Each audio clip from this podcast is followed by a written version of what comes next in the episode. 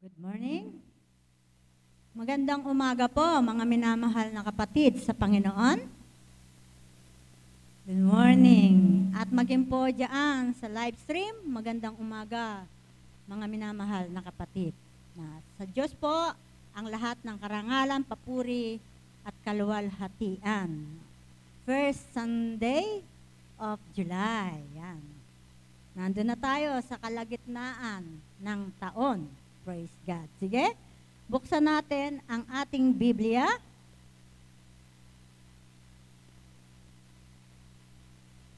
Sige, basahin ko yung Revelation. Revelation 14.13. Revelation 14.13.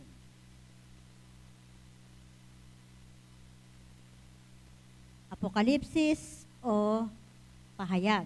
Yan. Praise God. Bukas na po ba? Sige. Tumingin ako at nakita ko ang isang puting ulap at nakaupo rito ang isang nilikhang animoy tao.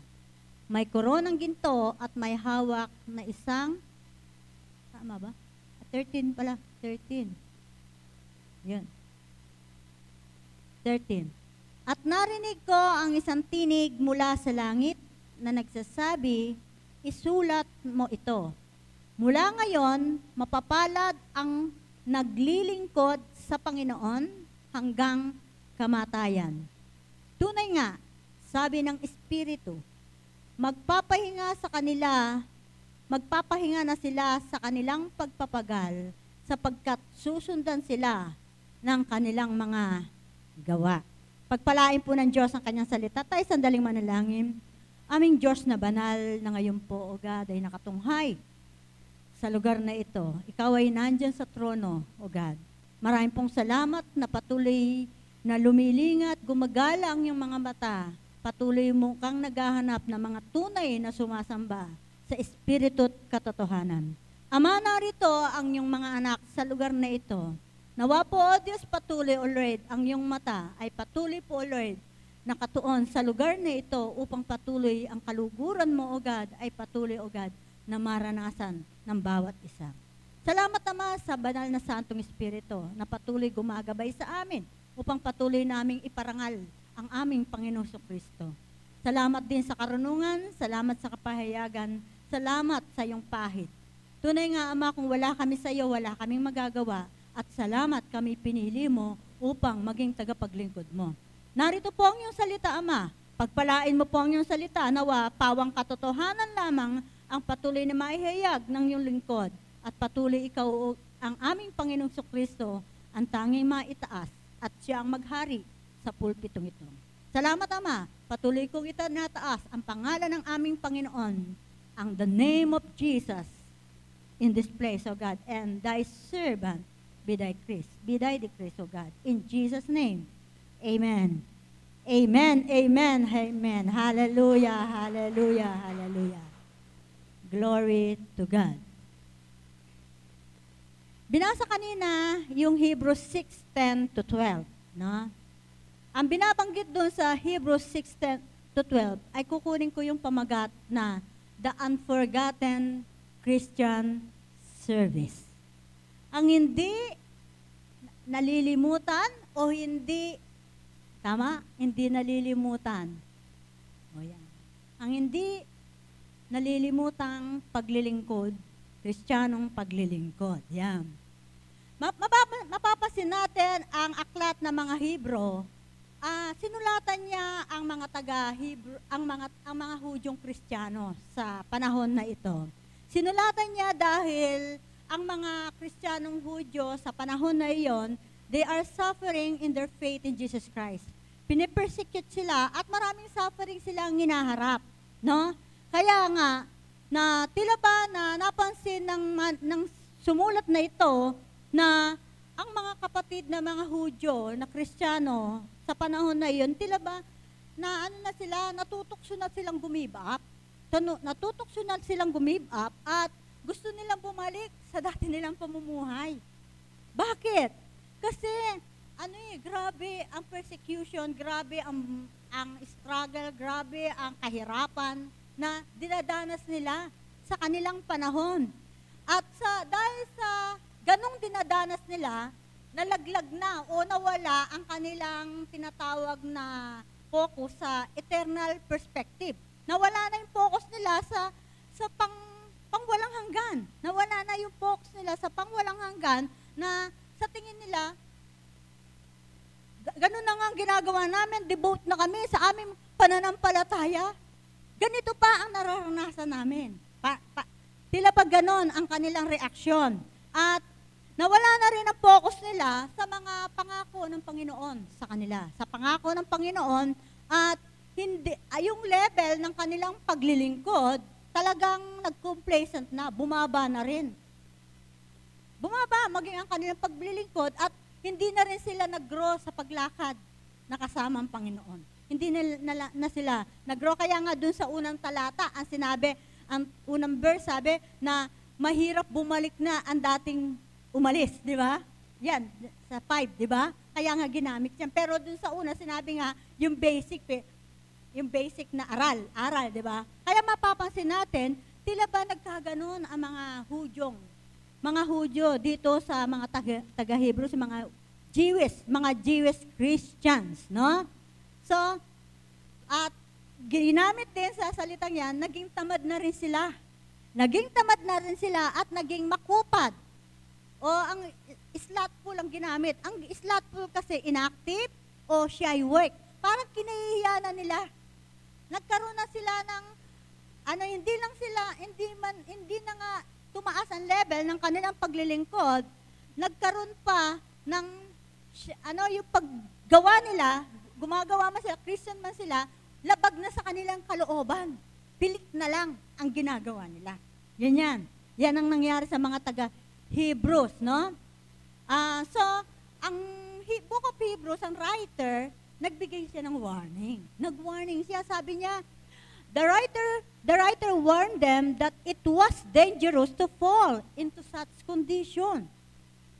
Sabi niya, delikado. Nagbigay siya ng warning kasi talaga namang ang writer ng Hebrews, eh sinasabi nila, di ba si Paul, talagang mapagmahal yan. Ayaw niyang malaglag ang sinuman. Ayaw niyang mawala sa paglilingkod ang sinuman. Kaya nagbigay siya kaagad ng warning. Sabi niya, delikado ang inyong kalagayan.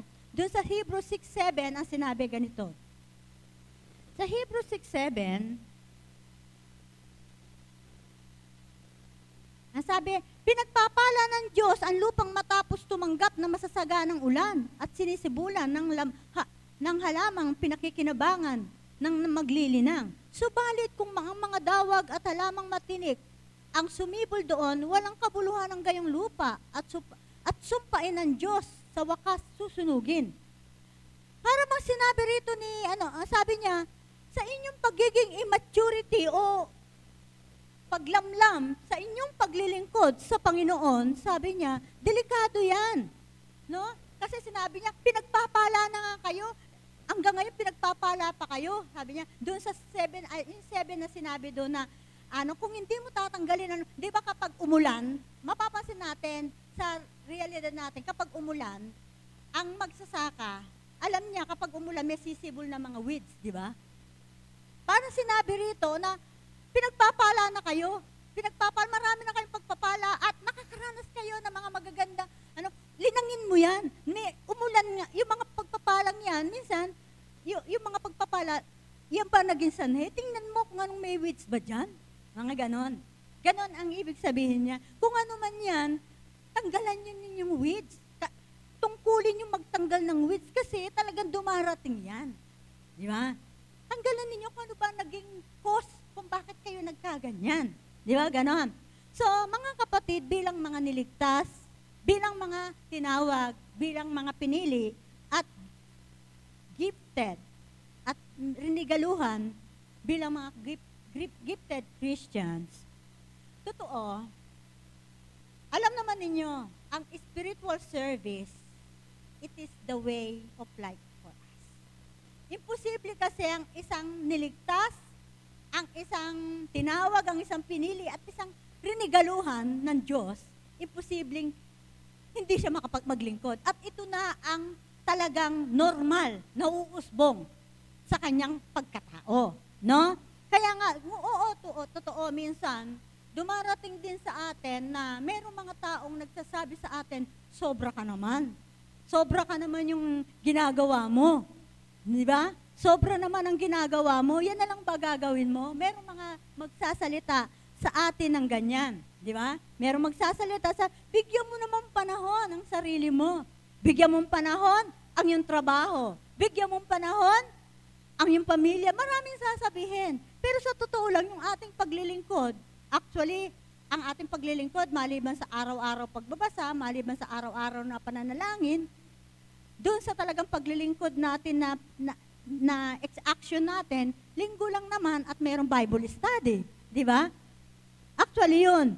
Pero, talagang gaganunin tayo. At minsan, dahil sa mga ganon, uungan mo. Bigyan mo naman panahon sa sarili mo. Maglibang ka, magpakasaya ka. Meron nga nakwento, nag, merong nagkwento sa akin na ang sabi, na tinanong daw, bakit ano, walang natitira sa iyo sa pera mo? Bakit ano, maliit lang ang binibigay mo? Binibigay mo ang tulong mo dito sa bahay. Tapos pinakita daw niya, eto ang sweldo ko, ganun ganon. Nang makita, may tights doon. Tapos sabi raw nung, nang sabi daw sa kanya, ha? Malaki pa ang binibigay mo sa simbahan kesa sa tinutulong mo dito? Ganon. Eh, sabi raw niya, eh hindi naman sa akin yun eh.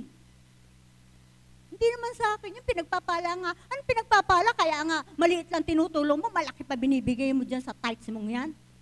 Merong nagkwento sa akin ng ganon. So, mga kapatid, minsan, nagaganon tayo.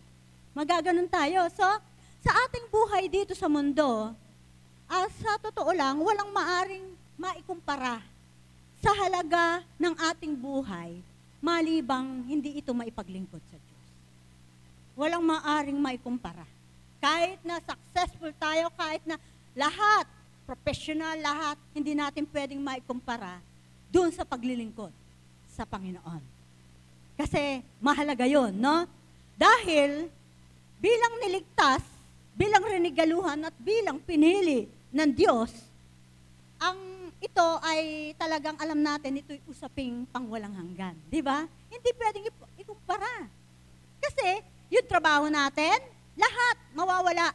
Pero yung walang hanggan na naipaglingkod natin, sabi nga sa Revelation, yun ang dadalhin natin.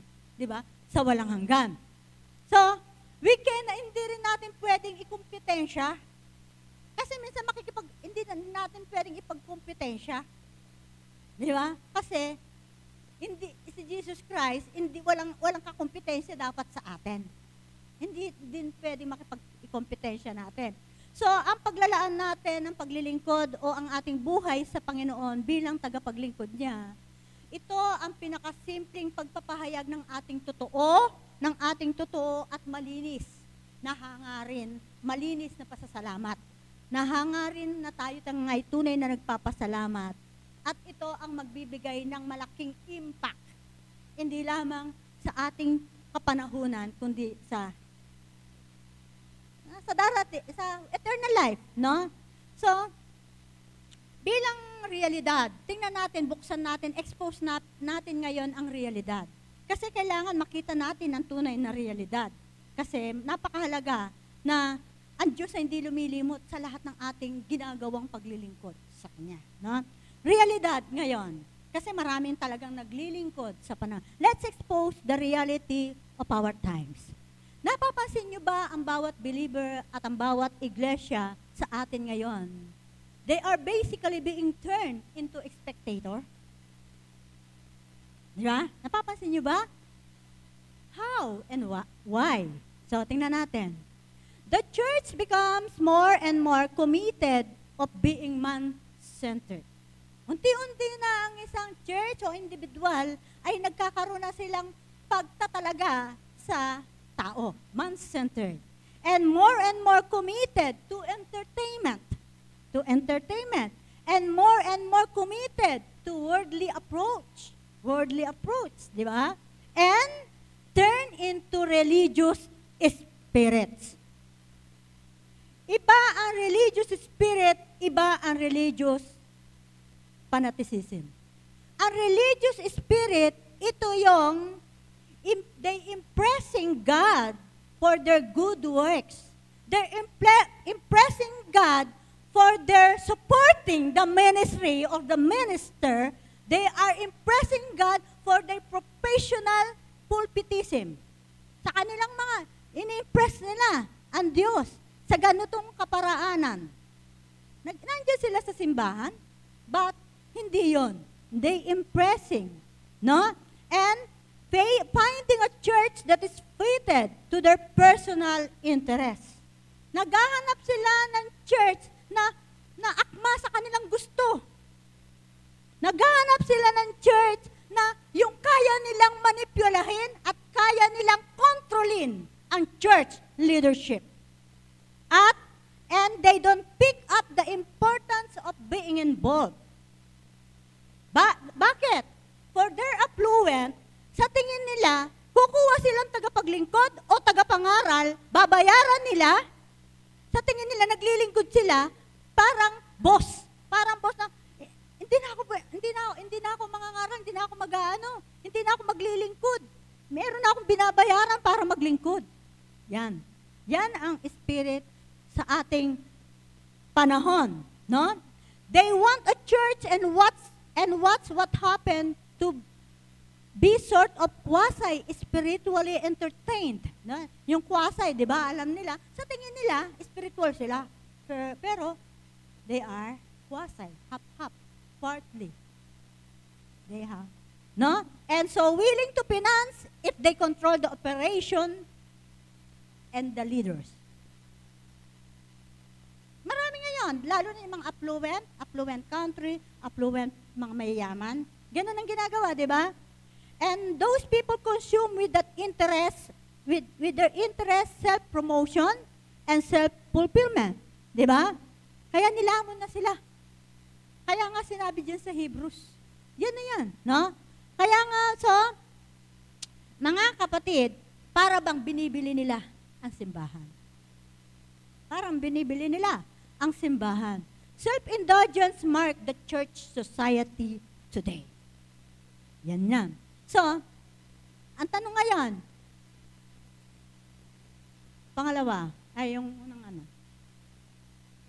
Source of motivation. Ang tanong nga, how to keep us faithfully ser- serving the Lord? What, anong motive kailangan? Isa-isip natin. At sa Hebrews 6.10, basahin ko, 6.10 to 12, Makatarungan ng Diyos, hindi niya nililimutin ang inyong ginawa at ang pag-ibig na inyong ipinakita at hanggang ngayon ipinakikita sa paglilingkod ninyo sa inyong mga kapwa Kristiyano. At pina- pinakananais ko na ang bawat isa sa inyo patuloy na magsumikap hanggang wakas upang kamtan ninyo ang inyong inaasahan.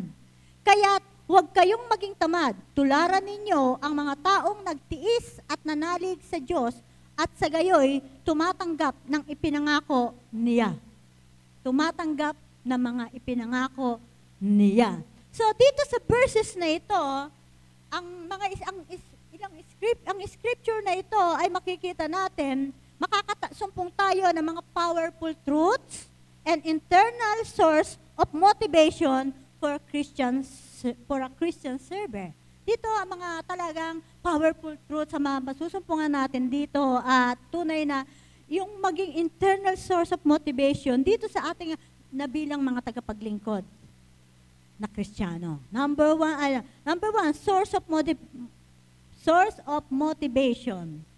Unang-una, kailangan maging ang source ng ating motivation para maging unforgotten ang ating Christian service ay mula sa character of God. Mula sa character of God. Di ba? Yan. Character of God. Tayong lahat ay naglilingkod sa King of Kings, the source of life and giver of life. For our Creator and Sustainer of the universe and to the Almighty God. Tayong lahat. Di ba? Maliwanag. Isa lang ang pinaglilingkuran natin. Hindi po ang yung pastor. Na? hindi po ng sino man sa atin, no? So, at sa mga sa sa mga karakter ng Diyos na ito, nawa tayo'y mahimok, maging sapat, ang mahimok tayong panglooban dahil minsan kasi dumarating sa atin na, na nawawala ang ating na, nawawala ang ating motivation sa ma, sa source ang source nito ay ang Diyos. Nawawala talaga, no? Dahil na rin sa mga tukso ng mundo, dahil na rin sa tukso ng mundo, at dahil na rin sa mga inaharap nating kahirapan. Di ba ngayon? Dahil na rin sa inaharap nating kahirapan sa mundo. Nakalimu- nakakalimutan natin ang karakter ng ating unseen boss. Nakakalimutan natin yung sino ba talaga ang, ang, ang aking boss na hindi nakikita. Madalas talaga, napupukaw tayo sa nakikita natin. Di ba? Kaya nga, sa mga karakter ng ating boss na ito, na, nawa, mapanatili tayo, mapanatili tayong maingganyo o mahimok at sumulong at sumulong at mapaigting pa ang ating paglilingkod sa Kanya. No? Number one, God is just. Ang Diyos ay makatarungan. Alam niyo po ba pag sinabing makatarungan? Di ba? Ang Diyos ay makatarungan. Ginamit ng Book of Hebrews ang negative word. God is not unjust. Negative, di ba? Pero lagyan natin ng positive kasi positively talaga, kaya ginamit niya yan para magkaroon naman tayo ng lalo na sa mga ma- magaling sa ano ang iba pag nagkamali ng ano not hindi pala makatarungan. Mga minsan meron tayong ganoon pero ang sabi tingnan natin positive. Sa positively ang sabi niya God is just. No alam natin ang nat, nat nature ng Diyos ay makatarungan. Tandaan natin ang Diyos ang natural sa Diyos ang makatarungan. At ito ang isa sa kanyang mga katangian. At dito sa Book of Hebrews, highlighted yan. Highlighted ang God is just. No? Highlighted. Pinagsinag niya ang makatarungan ang Diyos. Ang Diyos ay makatarungan at siya'y ganap na matuwid. Pag sinabing makatarungan, kadugtong kaagad ang matuwid. Matuwid, no? So, Ibig sabihin, ang pagtrato ng Diyos sa lahat ng kanyang nilikha ay hindi kinikilingan, walang pagkiling. Acts 10.34 Ang sabi ni Paul ba yan o si Peter? Batid ko ang Diyos ay walang itinatangi. No? Ibig sabihin, bakit? Eh tingnan natin, masama't mabuti, may, ba, may buhay, masama't mabuti, pinagpapala, may hangin. Tama? Di ba? Hindi siya nagtatangi ng mga blessing. Hindi siya nagtatangi, ha? Kaya nga, ang sabi, pero, sabi nga, bagamat ang Diyos ay makatarungan, ang Diyos bilang makatarungan, nagbibigay siya ng gantimpala. At gayon din naman, nagagawad siya ng parusa. Ang sabi ng Romans 12.19, huwag kayong magiganti sa akin ang paghihiganti. Ang sabi ng 1 Thessalonians 1.6, gagawin ng Diyos ang nararapat. Yung mga nanlalait sa inyo, yung mga nagpapahirap sa inyo, ay pahirapan ko. Dito naman, sinabi niya sa mga anak ng Diyos. Kaya nga ginamit dati, may ginagamit, whosoever bless you will be blessed. And whosoever curse you will be cursed. Di ba? So sinabi, hindi, pero sabi nga makatarungan siya, naggagawad siya ng gantimpala at naggagawa din siya ng parusa. No? So, sa mga, kaya nga, kung tayo man ay nagkaroon ng persecution o namang bagay, sabi ng Diyos, huwag kayong magganti nasa akin ang paghiganti. At tandaan ninyo, yung mga taong gumagawa sa inyo ng ganyan, ako ang magpapahirap sa kanila. Di ba? 2 Thessalonians 1.6. So, ang katar katarungan at katwiran ay parehong pinatutupad ng Diyos. Dahil ito ang pundasyon ng kanyang trono. Psalm 89:14, no? Hindi katulad ang hukumang pangmundo. Ang hukumang pangmundo maaring may pagkakamali. Dahil sa batas na batas ng mundo, di ba? Pero ang hukumang panlangit ay walang pagkakamali. Ang basihan ng Diyos sa kanyang pagha, sa kanyang paghatol bilang makatarungan ay ang katwiran. Na? Sa iba, ito yung righteousness, ay righteous, ito yung, sa iba, ito yung holiness. Pero talagang ang katwiran. Mamaya mabibigyan natin ng isang halimbawa. Ang earthly, ang earthly kasi na na hus, husga, panghusga ay hindi talaga pantay. Alam niyo, nabasa ko si Hitler. Si Hitler, 'di ba pinatay niya maraming Hudyo?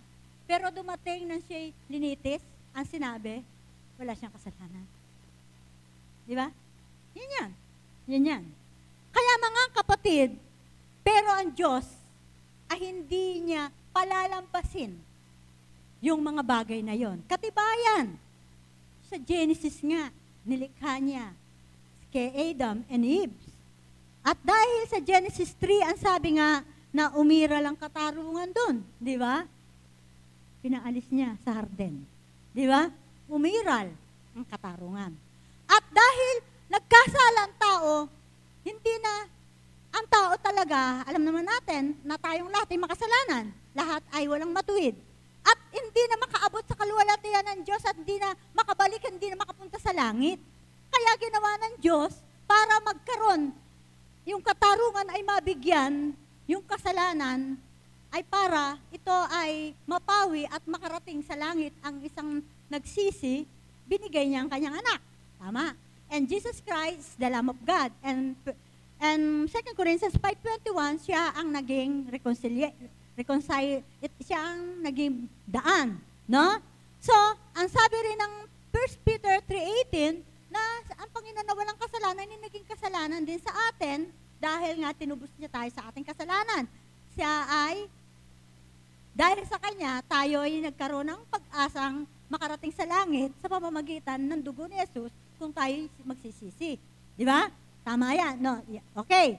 So, kasama na rin ang God is righteous. God is righteous, tandaan natin, ang Diyos ay hindi nagkakamali sa kanyang paghatol. Makatarungan kasi siya. Walang mali sa kanya. Lagi siyang nandun sa katwiran. Anuman ang tingin ng tao sa atin, anuman ang tingin ng tao kanino man, ang mahalaga kapatid at ikaw ay ang katwiran ng Diyos ang nilalakaran mo. Anuman ang pamantayan ng tao. No? Kaya tandaan natin, in righteousness, God shows His love for holiness. And in justice, God shows His hatred for sin. Di ba? Nakita natin.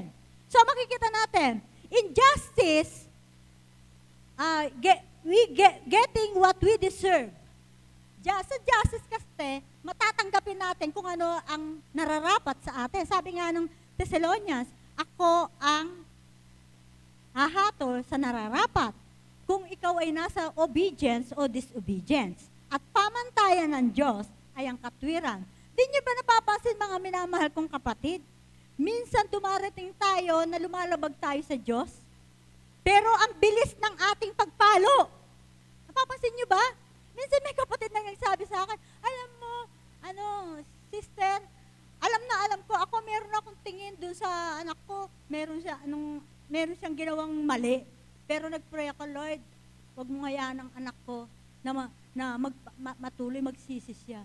Eh, expose, nagkaroon siya, sabi niya, meron siya sinabi sa akin, di ba? Hindi niyo ba napapa? Kasi mahal tayo ng Diyos. Gusto niya lagi bumabalik tayo sa pagsisisi. Kung tayo nagkakamali at tayo nadudupilas, natetempt tayo, kaagad meron tayong palo. Ibig sabihin, ayaw tayo mahiwalay ng Diyos sa Kanya. Salamat! Kesa naman sa katulad mga kaibigan nating makasanlibutan. O, mag-enjoy ka lang. Pero hindi natin alam, sila pala ang nagbubulit sa atin sa impyerno. Di ba? Pero tandaan natin, pag tayo'y nagkamali, nagkasala na walang nakakakita, i-expose tayo ng Diyos sa anumang kaparaanan para makita natin, Lord, oo nga, di ba? Oo nga, nagkamali ako sa'yo. Babalik ako uli sa'yo. Di ba? Mabi, ma, maba, ma, ano Diyos? Maluma, talagang banayad siya sa pagkagalit. No? Kaya makikita natin dyan. So, being God of justice who holds us accountable for keeping His righteous standard. Ibig sabihin, oo, siya ay makatarungan. At kapag nagkakamali tayo, disobedience, nagagawad siya ng reward sa obedience at nag, nagbibigay siya ng parusa pag tayo nag, nag ano, o kaya nagdidisiplina siya sa atin. So dito accountable, ito example nito. Minsan dumarating sa atin katulad ng mga pag-ibig, love. Mahal ko siya.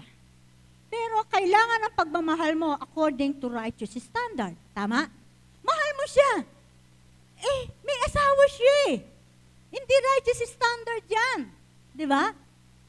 Minsan, ginagamit natin ang salitang pagmamahal pero hindi righteous standard. Pero hindi natin pwedeng linlangin ng Diyos. Ang tao pwede natin linlangin. Oh, tala, para naman ano eh, lumigaya siya. Pero ang tao hindi na, tao pwede. Pero ang Diyos hindi. Standard pa rin niya ang mangunguna. Yung katwiran, yung kabanalan, yung angkop. Kaya hindi natin pwedeng linlangin. Kaya sabi niya, tayo ay magli, mag-aaharap sa kanya, tayo mananagot sa kanya, pero ang pananagutan natin ay ayon pa rin sa righteous standard. No? Kahit na sabihin natin, mahal ko siya o anuman, pero hindi naman ayon sa righteous standard, mali pa rin yun. Mali pa rin yun. At hindi nang mali. Kasalanan. Kasalanan yun. No? So, lahat naman tayo nakalagay sa Bible, lahat tayo harap sa Diyos, di ba? At ku- makukuha natin ang deserve sa atin. So, bilang ang Diyos ay just, what is the focus of God's justice in this particular scripture? Ano ang focus? O, tingnan natin. Kung ang karakter ng Diyos ay just, ay makatarungan at matuwid, ito ang magmo ito nawa ito ang mag-motivate sa ating paglilingkod. Pero ang focus ng God's justice ay makikita rin natin pero sa bilang bilang siya ay makatarungan at justice at righteous, may pinopok, meron di- din siyang pinopokus sa bawat isa sa atin, sa bawat ginagawa natin. Sa ba, kaya nga sinabi sa banda, sa B, ang sabi sa B, na hindi niya lilimutin ang inyong ginawa at ang pag-ibig na inyong ipinakita at hanggang ngayon pinakikita sa paglilingkod ninyo sa inyong kapwa. God is caring. Hmm. God is caring. Diyan sa, sa, sa salitang binayan, walang direktang nakalagay na caring. Pero kung ating i-analyze at ating i-expose ang salitang yan, ay makukonsider natin ang salitang forget. Forget, not forget. Di ba? Makikita natin yan. At alam natin na ang, ibig sabihin forget is not neglect. Hindi niya, ano yung neglect? Hindi niya pababayaan.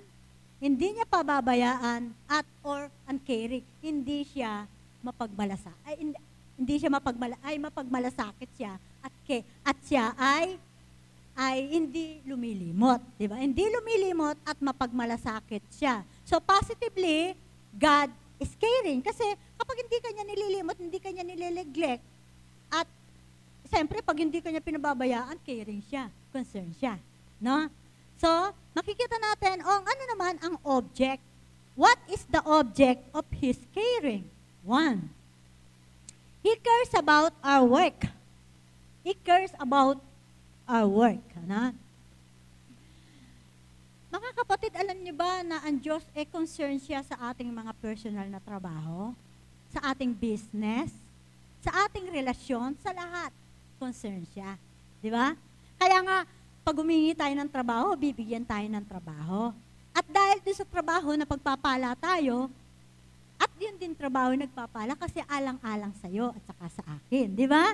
Kasi, nagmamalasakit siya. Ayaw niya. Kasi nabubuhay tayo dito sa mundo. Ayaw ng Diyos na tayo rin naman ay hindi maging ble- hindi maging blessing at walang blessing, di ba? So, care siya sa lahat ng ating trabaho. Ano man ang ating business, nagke-care siya dyan. Sa, sa Greek kasi ergon yan eh. So, kung ang ating trabaho ay yung ating pangkabuhayan, yung marangal. hindi, ah, trabaho ko to. Hindi marangal, hindi siya care dun. Eh, wala siyang malasakit dun. Di ba? Labag yun sa batas. Di ba? Kaya nga God is just. He care about our work. At higit sa lahat, nagkikare siya sa ating paglilingkod sa Panginoon. Kaya nga minsan, totoo sa aming prayer, sa aming prayer, Lord, umi, Lord, lagi mo kami bigyan ng youth police rin para makapaglingkod pa kami. Mga ganon, di ba? Kasi, kung hindi tayo, wala tayong lakas, paano tayo makapaglilingkod? Di ba? Kaya, nagkikare din siya sa atin, katawang gusto niya malusog din tayo. Kaya, higit sa lahat, nagkikare siya sa ating paglilingkod sa Kanya. At sa lahat ng ating area ng ating buhay, God is caring. So minsan, dumarating din sa atin, dahil minsan may sar- sarili tayong desisyon, huwag mo na akong pakialaman, Lord. Pero sa totoo lang, ang Diyos kaya siya nakikialam, hindi para tayo mapahamak. Para tayo mapabuti at mapagpala pa. Tama? Yan ang Diyos. No? So, pangalawa, God cares about our love. Yan. Our love. Sa ating pagmamahal, kaya, kaya sinabi niya sa, diyan, di ba? Maka, hindi lilimutin ang, ang inyong ginagaw, ang inyong ginawa at ang pag-ibig na inyong pinakita at hanggang ngayon pinakikita sa paglilingkod ninyo sa kapwa Kristiyano. Ang ginamit dito kasi, kapwa Kristiyano. Pero sa totoo lang, i- maliban sa brethren natin, church to. Church to. Di ba? Minsan, dati sabi nung mister ko, kakaawa naman ng church. Tayo maayos ang bahay natin, ng church hindi. Di ba? Yan ang nakalagay sa Hagay. Concern.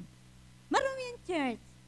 Hindi dahil na gusto nating pagyabang, kundi gusto lang natin maayos. Di ba? Motibo natin, maayos, hindi para ipagyabang. Ha? So, being being faithful Christian worker is involves love, especially to our co-laborers in Christ and to our church. Especially, yan, nakalagay naman dyan, di ba? So, ang Lord din, tinitingnan din niya kung paano tayo nagmamahal. Dahil alam niya, mahal natin siya. At yung pagmamahal na yun, dumadaloy sa kanyang iglesia at sa kanyang mga, sa kanyang, ating mga kamanggagawa. Di ba? Kasi nakikita niya yung love na yon. Pangatlo, He cares about the demonstration of our love. Hindi lang love na sinasabi natin. Minsan, ang daling magsabi ng tao, I love you. Parang, na, ako nakukonsensya ako pag nagsasa, makukonsensya siguro ako pag nagsabi akong I love you pero hindi totoo. Pero nagsa, maraming nagsasabi ng ganyan, I love you, di ba? So, demonstration of our love. Not just loving words, hindi lamang din mababait na salita, hindi lamang din napapuring salita o ang, ang minsan sabi na uh, uh, ayaw nating ma-stumble, hindi lamang yun, but loving deeds.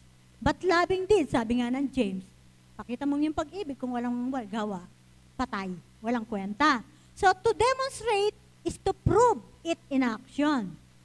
Di ba? Prove it in action. Pero ang tunay na pagmamahal, kapatid, ito. Ito ah. Ang tunay na pagmamahal sa ating kapatid, totoo naman, meron tayong toleration. Ginamit kasi dyan, may toleration eh, no? Tolerate na hanggang ang, ang kapatid mo naman, hindi naman nagkakasala yan. Iba, magkaiba lang kayo ng opinion, hindi ka na, dapat magkaroon ng personal na galit sa kanya. Di ba? Kasi sabi nga, maaring iba-iba tayo ng opinion. Pero hindi ibig sabihin, ano, doon sa opinion na yon mag, magaling ka na pag nanalo ka. At natalo ka, magagalit ka. Hindi porke nasabihan ka ng kapatid mo, eh magagalit ka o nakorek ka. Ba? Love in action, ipakita mo, yung pagmamahal. Madali mong ilagay ang the other side of the coin. Bakit sinabi niya sa akin yon? Mahal niya ako. Di ba? No? Yan ang pagmamahal. Meron kang pangunawa sa kanya. Meron kang pangunawa. Hindi kasi perfecto yan eh.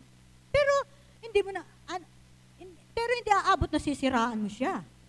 Hindi na pagmamahal yun pag siniraan mo. At pag inislander mo, o binaba mo ang kanyang pagkatao, hindi na yun. Hindi na pagmamahal yun. Hindi na love in action yun. No? So, sabi nga, to demonstrate is to prove in action. But we, so, a pro, proven a particular action in line with standards of righteousness pa rin. Kung i-prove mo ito, in line pa rin sa righteousness. Di ba? Anong righteousness? Hindi mo siya mumurahin. Hindi mo siya ikikirse, hindi righteous yun eh. No? In line pa rin. Hindi mo siya mumurahin. Di ba? In line pa rin yung demonstration of love. Hindi mo siya hahamakin. Di ba? Hindi mo siya lalaitin. Kasi in line pa rin yung love in action. No? Oo, minsan nasasabi natin, dumating din sa atin na dati mahal ko yan, da- ngayon hindi na kasi ganun na siya. Ang pagmamahal, hindi yung noon. Ang hinihingi ng Diyos hanggang ngayon. Sabi nga, hanggang ngayon. Di ba? Hanggang ngayon. Tat- Totoo, nasaktan ka. Pero nawa yung pagmamahal, pagpapatawad. Di ba? Magpatawad. Dahil kapag hindi tayo nagpatawad, hindi tayo patatawarin. Tandaan natin yan. Maliwanag yan. Dahil, dahil tayo ay pinatawad, nakasumpong tayo ng kaligtasan. Pag hindi tayo pinatawad, wala tayong kaligtasan. Ang preba na hindi nagpatawad, lagi mong inuungkat ang curse sa Kanya. Lagi mong inuungkat, mabuti yan sa Kanya. Ang hindi nagpatawad. Laging nakikipagkompetensya ka sa Kanya. Hindi pagpapatawad. Yun. Kaya, ipanalangin. Kaya matuto tayong ipanalangin sila. Yun. Talaga, lahat naman tayo ay nasasaktan. But isang bagay ang hiningi ko sa Lord nung nasaktan ako. Lord, bigyan mo ko ng isang pusong mapagpatawad na galing sa pag-ibig mo. Bagamat minsan nakukwento pero wala na. Di ba? Wala na. Pinagpipray. And sa totoo, hanggang ngayon, kasama sila sa prayer ng family altar namin. Kahit na, wala na, kasama sila. That nasa nawa sila mapagpala at bumalik sila sa katotohanan. Yun ang prayer namin. Sa totoo lang. Yun ang pagpa, yun. Mga kapatid, may preba. May preba ang pagpapatawad, ang pagmamahal.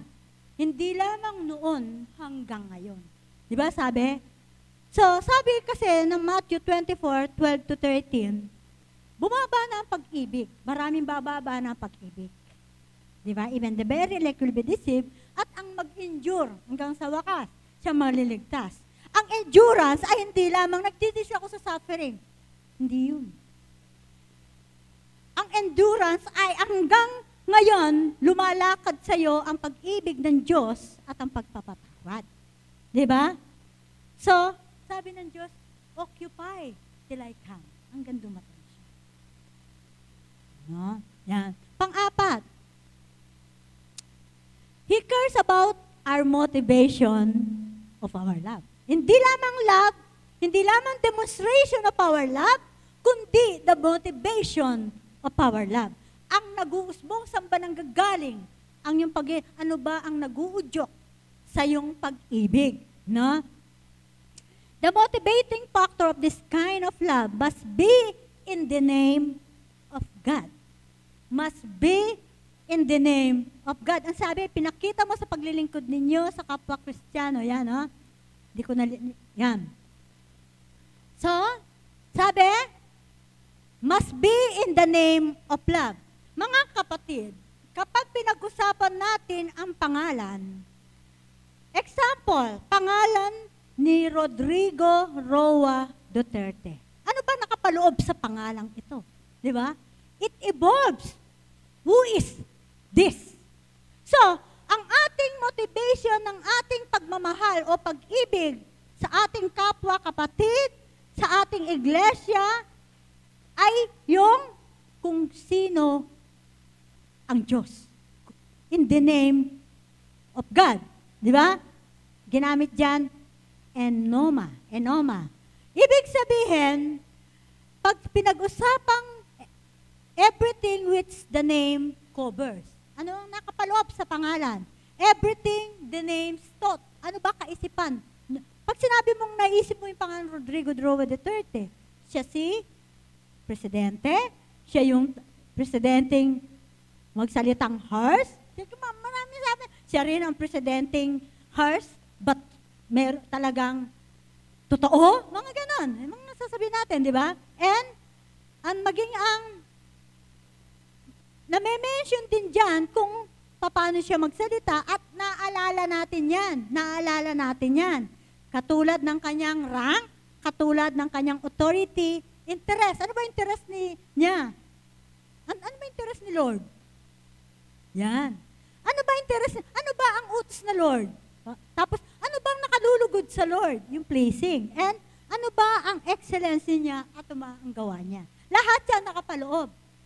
So, pag sinabi nating ang nagbo-motivate na pag-ibig ko dahil sa kanyang pangalan, kung ikaw magsabi sa kapwa mo na mahal kita pero hindi totoo, si Jesus Christ ba yon?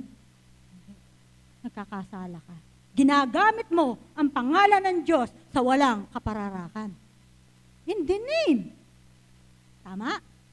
Kaya wag ka tayo magkunwari. Kaya pag sinasabi kong minamahal kong mga kapatid, mahal talaga. Hindi nagkukunwari. Dahil mahal ko kayo, dahil meron ako nakukuha, o dahil ganun, hindi. Totoo yun. Huwag na lang, huwag na tayo magkunwari. Dahil hindi rin naman tayo makakaligtas sa Diyos. Di ba? Yan. And so, the motivation of our love is all that God is which is embodied in His name. Kung anong lahat nakapaloob sa kanyang pangalan, nawa ito maging magudyok sa ating pagmamahal. He sees and cares about the divine agape love that every worker in the ministry at the church he demonstrated toward, has demonstrated towards His name. Ibig sabihin, kapatid, nakikita niya at may malasakit siya at talagang sinusuri niya kung divine, kung agapi nga ba ang ating pagmamahal sa ating ministry, sa ating church, sa ating mga kapatid na dinidemonstrate natin at ito'y alang-alang sa kanyang pangalan. We are not merely serving the man, but we are serving the God, the Creator, and the God of all flesh. Hindi ng tao. Ang ating pinaglilingkuran. So God's character is just righteous and caring. He is, ju- he is just God. He is just God that will do what is right. Ginagawa niya ang nararapat sa bawat sitwasyon at siya ay mapagmalasakit sa bawat ginagawa natin at anuman ang ating ginagawa at sa ating pag-ibig at sa ating pinakikitang pag-ibig sa ating mga kapatid at sa motibasyon ng ating pag-ibig alang-alang sa kanyang pangalan noon hanggang ngayon. Nakikita ba ng Diyos yun? O lumamlam? Nakita pa, pa ba ng Diyos yun? Yan. Dahil dito, kailangan tayong mag-look forward to God remembers. Yan. God remembers. Kapatid, lahat ng demonstration, yung love mo, yung pinakita natin, concern siya, nagmamalasakit siya dun sa apat, tandaan mo, hindi nalilimutan ng Diyos yan. Hindi kailanman lilimutin ng Diyos. Ikaw, personal. Ang Diyos ay personal. Hindi man natin siya nakikita, Siya'y personal na yumayakap sa'yo. Siya'y personal na nagko-comfort sa'yo. No? So, tandaan natin. For God is not just to forget your works and your love for your ministry and for the brethren. So, negative pa rin yan. So, matitangnan natin. Ibig sabihin, in remembering our, our labors of love. Ginamit dyan, labors of love. Gawang may pagmamahal. Sabi ko nga kanina, ang ating Diyos ay personal. malalim ang kanyang pagmamalasakit sa atin. Pag malalim, ayaw niya tayo nababahira ng pagkukunwari. Nagmamalasakit siya sa atin. Kasi nilalang niya tayo eh. Kasi kahit na nga ang buong mundo, sinusustain niya sa pangangailangan. Ikaw pa na naglilingkod sa Kanya. Tama? Na totoo, na totoong nagmamahal, hindi nagkukunwari. Ikaw pa, ang ating Diyos, alam niya ang lahat ng kanyang ginagawa sa kanyang mga nilalang. At siya ay makatarungan at siya'y matuwid na ang gagawin niya kung anong nararapat sa atin at anuman ang ating kailangan. So God remembers, number one, He will never be so unjust to forget or ignore the labor of those who cares Him. Ano ba? Number one. Sige, andyan ba? God knows when our service is an act of genuine love. Alam ng Diyos kung genuine, kung totoo ang ating paglilingkod. No? Totoo ang ating paglilingkod. No? To, sabi niya, to forget your work and the labor of your love. Hindi lang basta gawa. Yung gawang isa dito, yung gawa natin sa sanlibutan na mga sekular.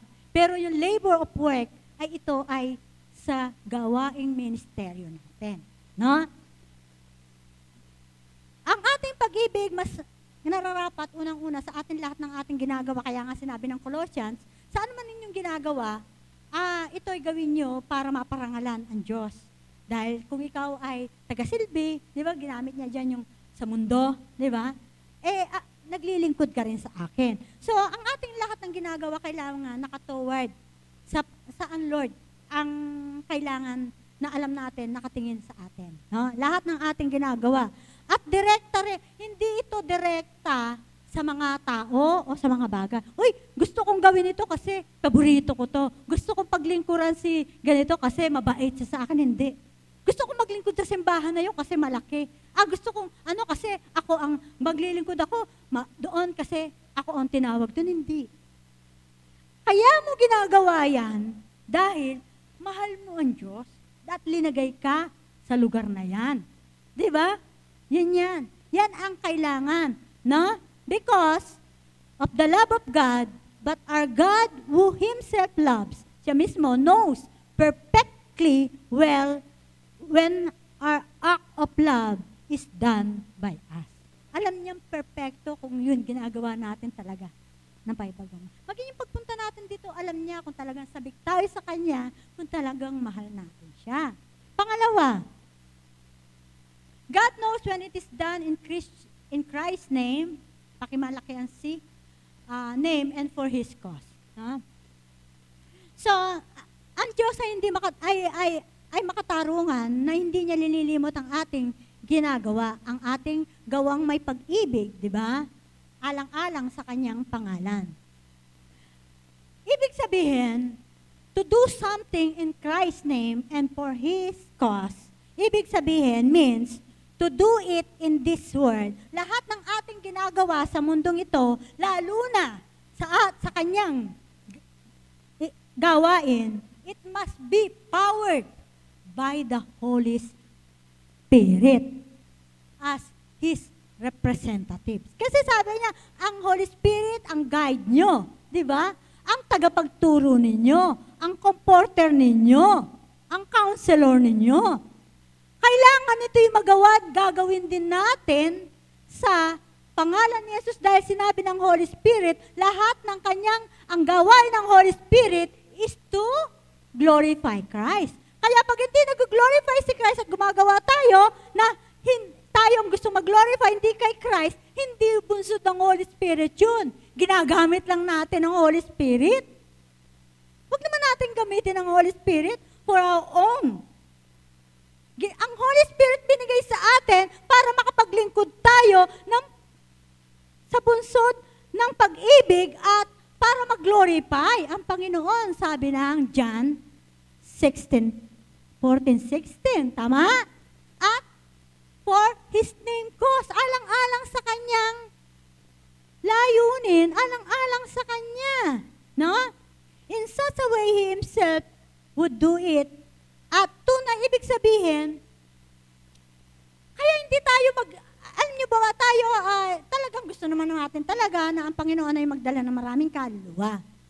Ang Panginoon, hindi tayo. No? Hindi natin pinipigilan ng tao. Hayaan natin ang tao magdesisyon kung gusto niya dito o doon. Tama? Hindi tayo namimigil. Pag tayo namimigil, tao, ano na yun, hindi, hindi na name cause yun. Hindi na for his name cause. Kasi sinabi ng Biblia, ang Panginoon ang tumatawag at pumipili at ang Ama ang nagdadala. Tama? Kaya hayaan natin. Gawin natin ang ating tungkulin, maglingkod tayo na may katapatan, at gawin natin ang panalangin lahat ng sinabi sa Biblia, pero mag-share din naman tayo. Di ba? Maging sa social media, mag-share din naman tayo. Dahil pananagutan din naman natin. Di ba? Pero hindi tayo namimilit. Hindi tayo nagkukumbins na parang may tindahan tayo, na parang meron tayong produkto. Eh, Isa lang naman ang produkto natin eh, si Jesus eh. Di ba? Tama? Isa lang. No? Kaya, napakahalaga ng yan. So, pangatlo. Ay, pangatlo na ba yan? O, yan. God knows when such thing is done in the best of our ability. Alam din ng Diyos yan. Kung ginagawa natin. Hindi naman ibig sabihin best of our ability, ma-approve ko. Ang Lord nag nag-a-approve niyan. Kung ang ganda ng kaya mo, ginawa mo ng iyong abilidad, God, nalulugod ang Diyos. Hindi sa pamantayan ng tao. Kaya ikaw at ako, nakakaalam niyan. Alam na, alam ng Diyos yan at alam ko, Lord, hanggang dito lang ang abot ko eh. Di ba? Lord, hanggang dito lang ako eh. Pero ginagawa ko talaga, ala nga, para kayo mag-glorify sa akin. Hindi yung ki- kinukuha natin yung glory ng iba. Hayaan natin. Di ba? At alam natin, kung best sa ating ability, Lord, kailangan ko ba mag, mag, ano, mag-level up sa aking karunungan kasi ito naman ay na-earn ng karunungan, di ba? Nagdadagdag. Pero ang Holy Spirit talaga ang 90%. Pero kailangan din magdagdag. Hindi yung porke nandun ka na sa posisyon, nandyan na ka, ka na, eh ayaw mo na magdagdag. Kailangan pa rin, base of your ability. No? So, and ah, out of love and devotion to Him and for the advancement of His cause. So, napakahalaga. Kaya, alam natin na alam ng Diyos yan, at alam natin din, no? Tapos na ba? At alam din natin that we value most the, the things, the things for eternity. Alam din ng Diyos kaya natin ginagawa dahil mahalaga sa atin ang pangwalang hanggan. Tandaan natin, lahat ng ating ginagawa sa gawain ng Panginoon, ito'y may katumbas sa eternity. Ito'y pang eternity. Hindi pang mundo to. Dahil hindi tayo taga-mundo at aayawan tayo talaga ng mundo. Sabi nga ni John Wesley, kung ang ginagawa mo ayaw ng mundo, eh pa- bakit inihintay mo nga approve ng mundo? Eh hindi ka naman talaga taga-mundo. Ang ginawa mo, ang ginagawa mo taga-langit, panglangit. Kaya talagang hindi ka approve ma- ng mundo. Tama ba? eh, minsan gusto natin approve yung tao sa atin sa ginagawa natin. Kasama yon dahil sa unity. Pero hindi ibig sabihin na yun ang layunin mo, yun ang bi- nandun sa motivation mo. Di ba? Ginagawa natin ang best natin. At dahil pinagpapa- in- binibigyan natin ng halaga, ang pang-eternity, hindi yung pang-mundo. Pang-apat, God knows when it is done for the benefit of those He loves. Yan. Mga kapatid, unang-una, ang kanyang minahal, ang kanyang Panginoon, ang ating Panginoon. Alam ng Diyos kung ginagawa natin, alang-alang sa kanyang minahal. At alang-alang din sa mga mahal niyang mga anak ng Diyos. Alam, alam ng Diyos yan, kung ginagawa natin. Kaya sinabi ng Diyos na maging totoo tayo. Mahal ng Diyos, kaya wag mong abusuhin ang kapwa mo. Wag mong abusuhin ang kapwa. Huwag mong abusuhin kung sino man ang gusto mong abusuhin. Huwag mong, huwag mong, ah, huwag mong bulahin yan. Kasi, alam ng Diyos yan eh. Alam ng Diyos yan eh. Na mahalaga yan. Kaya, dito pinakikita dito, hindi kinalilimutan ng Diyos lahat yan. Recorded lahat yan. sa Diyos. They are not only head supported with love in the pa- Ay, nasa na ba ako?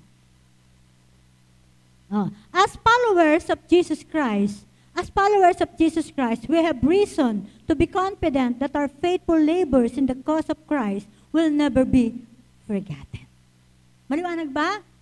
Bilang mga tagasunod ng ating Panginoon, well, ano, meron tayong rason na tayo'y merong pagka, pagtitiwala na lahat ng ating matapat na paggawa sa Panginoon at maging sa paggawa sa lahat ng larangan ng ating trabaho, lalo na sa ating mga kapatid, mga suporta natin sa ating mga kapatid, lalo na dyan, for the, for the cause of Christ, hindi ito nalilimutan ng Diyos. Kumbaga ito may tatak na sa Diyos. Di ba tayo, meron tayong kilalang tao, ah, tatak yan ni ano, ganyan yan. Di ba? Tinatatakan tayo ng ganun. Kaya alam ng Lord, kaya minsan pag merong nagsabi sa atin, na alam nyo ba, pag merong nagsabi sa atin na, oh, yung kapatid, isi ganun ganon. Eh, kilala nyo ang tatak nun. Minsan, for, for ano, for, ano eh, ano eh, hindi niya sasabihin, hindi, ganun yung taong yun, hindi ganun yun, di ba? Ganun yun eh. Kailangan may tatak at ang Diyos may tatak. Kahit na ano sabihin sa atin, halimbawa, naga, may nagalit sa atin, kinurse tayo. Meron talaga tayong nagkikurse sa atin dahil minsan, ano, natutuwa nga pag bumabagsak tayo, pag natuwa pag mayroong mapangit na gumagawa sa, ginaganon tayo, pero sasabihin ng Lord sa kanya, huwag mo sasabihin sa kanya yan. Hindi siya ganun. May tatak na siya sa akin na ganun. Kaya sabi ng Lord, sa'yo ko'y gaganti yan. Di ba? Ganun ang Lord. Ganun siya kamalasakit sa atin. Kaya bigyan natin ng tatak. Magkaroon tayo ng tatak sa ating Diyos. At kahit na sino man sa inyo, kilala, kilala natin ang bawat isa sa atin. Alam natin lahat yan.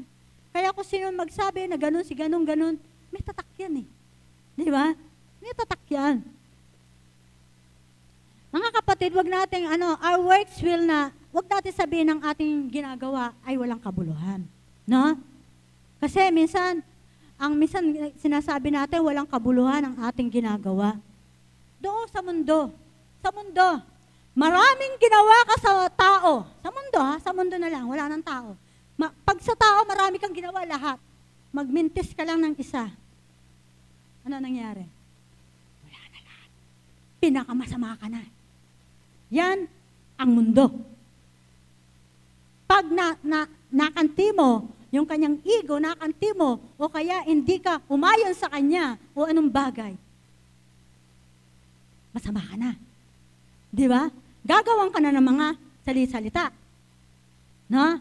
Yan ang sa mundo. Pero, kapatid, hindi mawawala ng kabuluhan sa Diyos. Kung ikaw ay nag, ikaw man ay hindi gumanti, hindi mawawala ng kabuluhan. Sabi ng Diyos, ako ang maghihiganti. No? So it is not true that those works have no value or purpose or meaning. They will every one of us be remembered by loving by our loving Father in the eternity we will be justly rewarded. Ibig sabihin, huwag kang malumbay. Huwag kang ma- malungkot. Kung hindi man nila kinilala ang ginawa mo, kung ang dami mong ginawa sa kanila, hindi man nila kinilala, huwag kang malungkot. Huwag mong hayaan na hindi ka nire-reward, bagamat masama pang in sa'yo, huwag kang malungkot. Ang Diyos ang magre-reward sa'yo. Ang, mag, ang Diyos ang magre So, sa pupunta na tayo sa number 3. Therefore, sabi dun sa bandang huli, be diligent. Di ba? Sabi sa bandang huli sa 12, Kaya't huwag kayong maging tamad, tularan ninyo ang mga taong nagtiis at nanalig sa Diyos at sa gayo'y tumanggap ng ipinangako niya. Ibig sabihin, huwag tayong maging tamad. Ha? Huwag tayong maging tamad. Sabi niya, so, ito na maging motivation natin. Ikaw at ako, be diligent. Magtiis. Magtiis pag diligent, minsan nakakapagod, minsan kahit na umuulan o anumang bagay, o minsan, katulad ni Sister Sarah, nandun pa sa bataan, nagde-drive, diligent. Be diligent, no? Be diligent and be enthusiastic in the service of Him. Maging masigasig tayo sa paglilingkod sa Kanya. Even the smallest things that might seem, that might seem important in this world. Kahit na sa maliit na bagay, sa, sa kasi minsan sa mundong ito, yung maliit na bagay, hindi na appreciated. Di ba? Laging ina-appreciate yung malaking bagay. Tama? Pero sa Panginoon, kahit na maliit na bagay yan, appreciated. Di ba meron ako linagay sa Matthew 10.42? Hindi na ninyo nailagay? Sa Matthew 10.42, ang sabi, sana ba yun? Sa bungad ko na ano yun eh.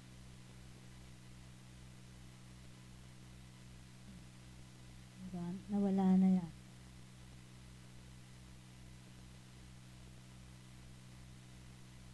Hindi ko na naisulat dito.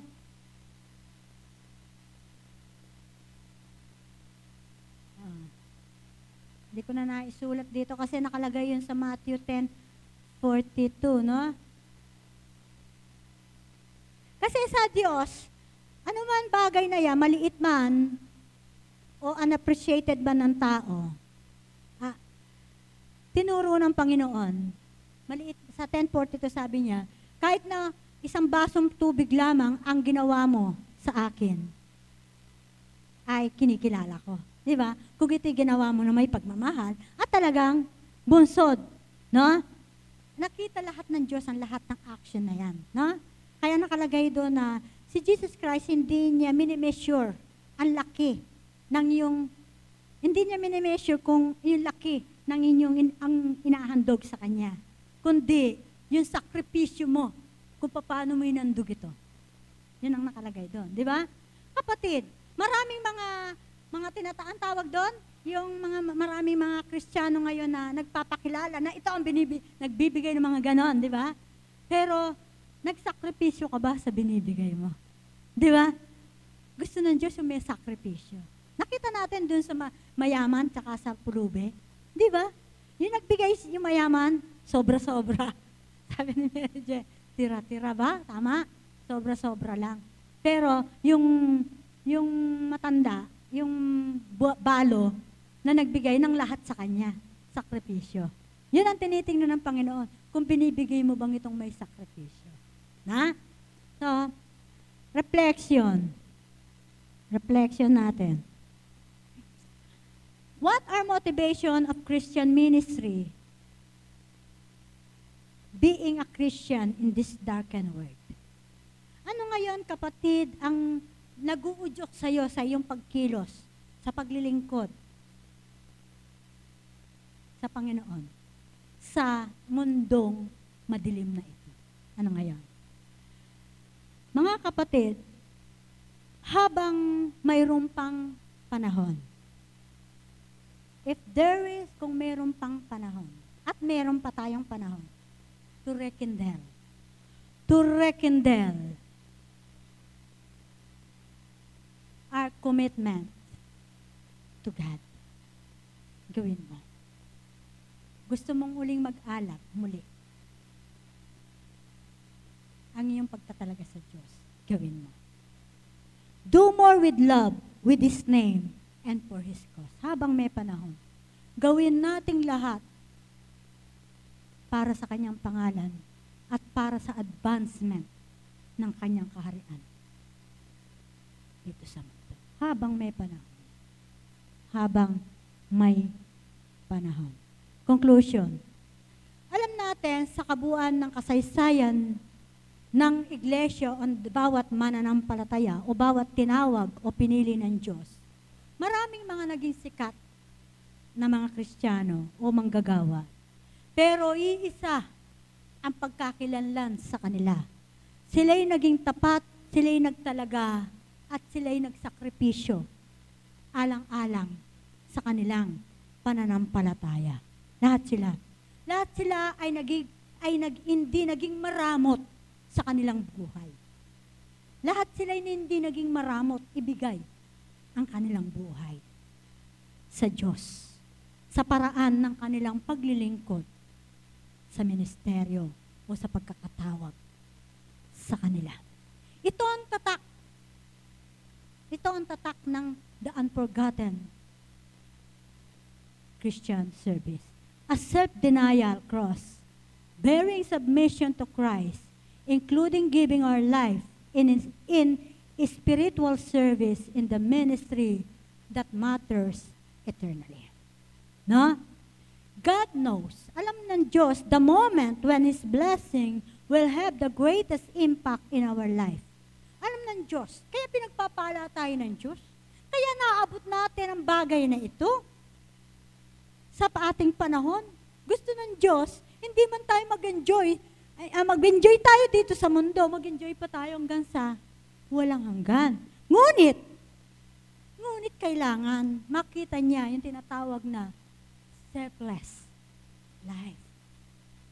Kung kailangan ka ng Diyos, Lord, bata pa ako, Lord, may trabaho ako, Lord, may ambition pa ako, kailangan kita. Si David, nag-aalaga ng tupa ng tatay niya. Sabi ng Diyos, kailangan kita. Iniwan niya. Hindi yung, nandun ka na sa, pang, sa Panginoon, iiwan mo ang Panginoon. Mas pinakamataas ang Panginoon sa paglilingkod sa Panginoon. At ito ang tandaan natin, He does not forget all that we do for Him. Hindi niya kailanman kalilimutan ang lahat ng sakripisyo mo. Alang-alang sa Kanya. He does not forget when He is what He has promised. Hindi rin niya kalilimutan ang lahat ng Kanyang pangako sa iyo. Kaya banggitin mo ang Kanyang mga pangako. Pag ano, Lord, may sakit ako, sabi mo, by the stripes of Jesus, I am healed. Sabi mo, hindi mo ako bibigyan ng ganito. Banggitin mo. Di ba? Banggitin mo. And mga kapatid, He waits for perfect time. Naghihintay lang ang ating Diyos ng perfectong panahon para sa iyo. Inip ka na ba? Tagal ko nang naglilingkod, Lord eh. Ganito pa rin, paikot-ikot. Ang tagal ko na naglilingkod, Lord eh. Perfect time. Perfect time. Alam ng Lord kung kailan ka. Kailangan umusbong at mamunga. Pero unahin mo pagbunga ng Holy Spirit. Inuuna kasi ng Diyos yan eh. Yung pagbunga. Kasi pag hindi mabunga ang Holy Spirit mo, pag pinagpala ka, halimbawa, hingi ka ng trabaho, pag binigyan ka ng trabaho, iiwanan mo siya eh. Kaya nga sabi ni Solomon eh, Lord, huwag mo akong bigyan ng kayaman, baka kita makalimutan. Huwag mo naman akong bigyan ng paghihirap, baka kita, kita maisumpa. Di ba? Ibig sabihin, yung kailangan mo, binibigay na nga ng Lord. At minsan nga, sobra pa doon sa pangangailangan. Di ba?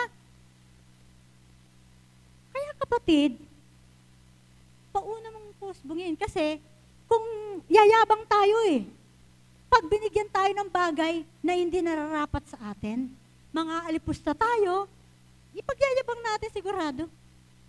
Sigurado. Kasi yung bunga ang mahalaga. No? Kaya hingin muna natin ng bunga ng Santong Espiritu bago ang mga bagay na, at hindi naman lilimutin ng Diyos yun. Di ba? Tama ba? So kapatid, maliwanag ba? Ang ginagawa mo sa kapatid, sa Panginoon. Makakalimutan ko man, hindi kalilimutan ng Diyos. Maliwanag? Makakalimutan ko man, pero hindi makakalimutan. May reward ka pa rin sa Diyos. Hindi man kita ma-reward, pero ang Diyos magre-reward sa'yo. No? Maliwanag? Sige, tayo lahat ay umukot manalangin. Aming Diyos, maraming salamat na patuloy, O God, ang pagmamalasakit mo sa amin ay walang hanggan totoo naman, O God. Dahil maging ang iyong buhay ay binigay mo sa amin para kami, O God, magkaroon ng isang pang walang hanggang buhay. Salamat sa pinakamataas na pagmamalasakit mo sa amin. At alam mo, hanggang ngayon, O God, habang kami nandito sa mundo, ayaw na ayaw mo kami mahiwalay sa amin. Kaya nga, Ama, ito lang ang dalangin namin. Kung kami, Panginoon, sa panahon, O God, sa pagbungay namin sa mundong ito, na kami, Panginoon, ay nagkakaroon, Panginoon, ng pag-sway, Panginoon, pagdidiskaril, O God, ng aming paglilingkod, ng aming devotion sa iyo, ng aming commitment, at ng aming, aming pagkilos sa lahat ng bagay, O God. Lord, let your spirit, O Lord, kindly, Lord, paalalahanan kami. Dahil minsan, Panginoon, napagtatakpan namin ang mga bagay na ito, na justify namin, pero hindi naman talaga makakalulusot, O God, sa yung mga, sa screen, O God. Kaya ito pinakanais namin. Ikaw ang tunay na mag-screen sa amin, Lord. At patuloy mo kaming gawing, O God, na isang genuine, O God, na lingkod mo, O God, habang kami nandito sa mundong ito. Lord, keep us safe, keep us protected, O God, from the evil one, O God, and even, O Lord, to the works of the flesh, Lord. Keep us safe, Lord, and give us, O Lord, na bigyan mo kami, O God, ng laging awareness, O God. Lagi kang nakatunghay sa amin, Lord. Salamat sa iyo, O God, ang lahat ng papuri, pasalamat, pagmamahal at pagdakila You are great, O God. In Jesus' name, Amen. Amen.